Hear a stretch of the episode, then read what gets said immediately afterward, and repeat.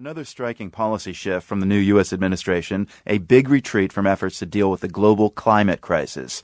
The specifics have yet to be disclosed. We expect a major executive order on the subject from the president next week. But we got a remarkable preview yesterday from the new EPA administrator, Scott Pruitt, who you might remember fought against efforts to combat climate change when he was Attorney General in Oklahoma.